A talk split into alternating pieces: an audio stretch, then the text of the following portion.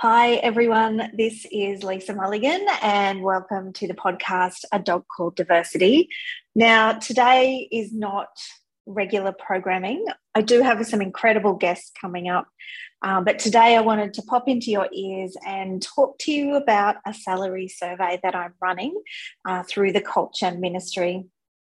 And so the survey is a salary survey for people that work in diversity and inclusion. Um, or it could be people who work in HR or talent who have diversity and inclusion as part of their role. So you may be asking, why would I do such a thing? Why is it important? Um, well, it really came to me recently when um, I'm moving to work in a different market, and the company I was working for will employ me as a local in that new market. Um, but they really couldn't find any data on diversity and inclusion people in that market. Um, and to be honest, um, then I went on a bit of a search to see what was out there, um, what was publicly available, or what you could purchase. And to be honest, there's really not much. You can go to the US and buy a salary survey, but um, that doesn't help you if you work in the Asia Pacific region like I do, and I know that many of my listeners do. Um, I looked up some of the salary surveys that recruitment companies run, um, and really they are very general and usually just around um, human resources people, uh, nothing specific around D&I people. You can find a really small amount of data on places like Glassdoor. So I found, I think, one one survey in Singapore, and I found one in Australia, and and really not much else. So uh, so what do you do when you can't find something? You you create it yourself, and that's what I've done. Um, so I've created a survey. Um, if you work in HR or talent or D&I, I'd love you to complete it. Um, let me tell you a bit about it though. It's the survey is not just about your salary, um, but it's also about um, the organisation that you work for. Um, you know how big it is, um, in what parts of the world does it operate? And then we talk to you about your role. So you know what what do you cover in your role? Um, and is your role in a country or is it across a region or is it a global role? Um, so we talk about the organization the role then we talk about you and we ask you a few demographic questions um, to learn a bit about you.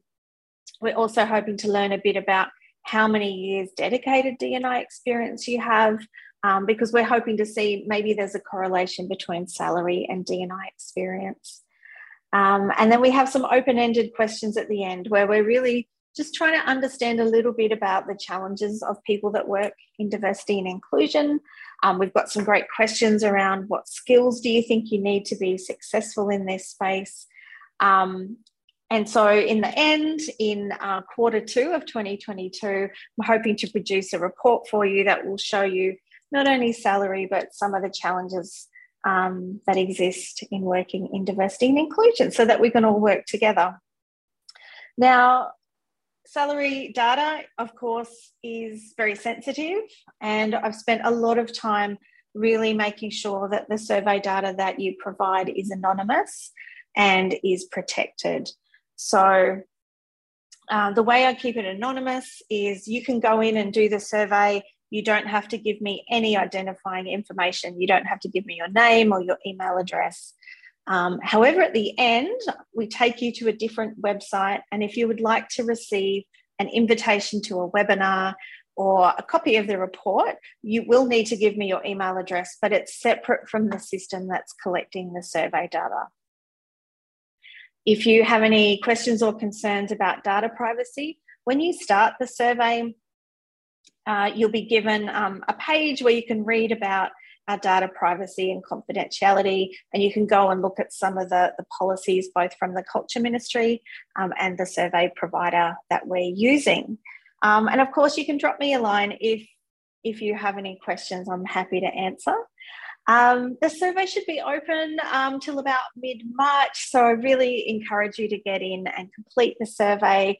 I'm going to put the link in the show notes, um, but basically, if you go to www.thecultureministry.com backslash salary dash survey and that should take you to the page. Um, even if you just go to the Culture Ministry website, which is thecultureministry.com, you'll be able to access the survey there. I'm really looking forward to your support. The more data we have, um, the better insights we'll be able to gain for you. Uh, so thank you so much. I'm looking forward to, to receiving your data.